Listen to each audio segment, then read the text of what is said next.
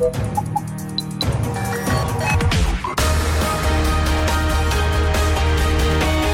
Tube, l'intervista di Marta Cagnola.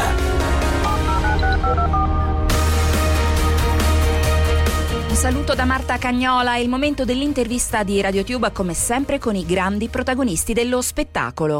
Studi di Radio 24, Milano.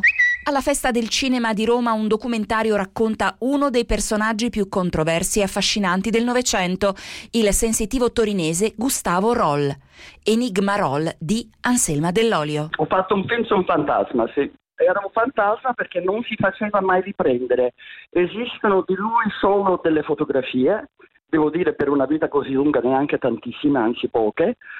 Um, una gran parte sono di lui da anziano, perché non voleva, non voleva pubblicità, mm, come forse sai non, non, si faceva certamente pagare, faceva tutto in privato per i suoi amici, per le persone che incontrava, che sceglieva e, e non voleva pubblicità e quindi è un fantasma perché aveva scelto lui di, di non essere, non voleva essere eh, noto come una specie di mago perché gli davano del mago, no? il mago Roll e lui negava di esserlo, negava qualsiasi um, attributo da, um, paranormale, dice no, non sono paranormale, sono normale e, e quindi non, non, voleva semplicemente perché non era uno spettacolo per divertire la gente. Perché lui, cioè qual, da dove è partito l'interesse nei confronti di Roll? Allora, è partito quando, dal mio rapporto con Fellini, è nato quando io ho lavorato con lui per i dialoghi inglesi di, di Ginger e Fred, che noi facciamo tutto il film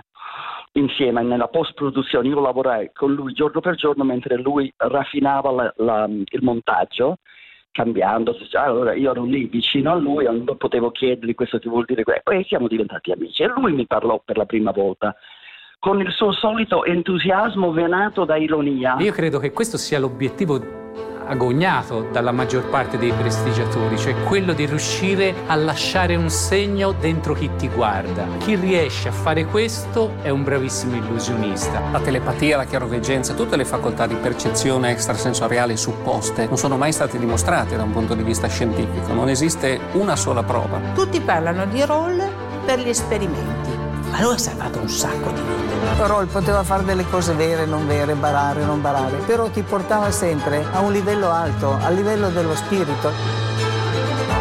Io ho fatto la regia perché me l'hanno proposto, quindi credo nei miracoli, perché ne ho fatti quattro, ne ho avuti quattro, no, non ne ho fatti, ne ho subiti quattro. Ferreri, Fellini. Fellini la parte sul ruolo faccio, ovviamente dovevo fare un capitolo sul ruolo, visto che si parlava proprio del suo interesse nel mistero per il film e il taglio, ho talmente tanto materiale che stava diventando un film sul ruolo. Poi faccio Zeffirelli, scopro che anche lui era amico di Roll. Non solo, ma è stato presentato a Roll da mia cognata Adriana Assi. Quindi, e poi non solo, ma Giuliano l'aveva conosciuto due volte, era stato da lui. Quindi io credo nei miracoli, capito?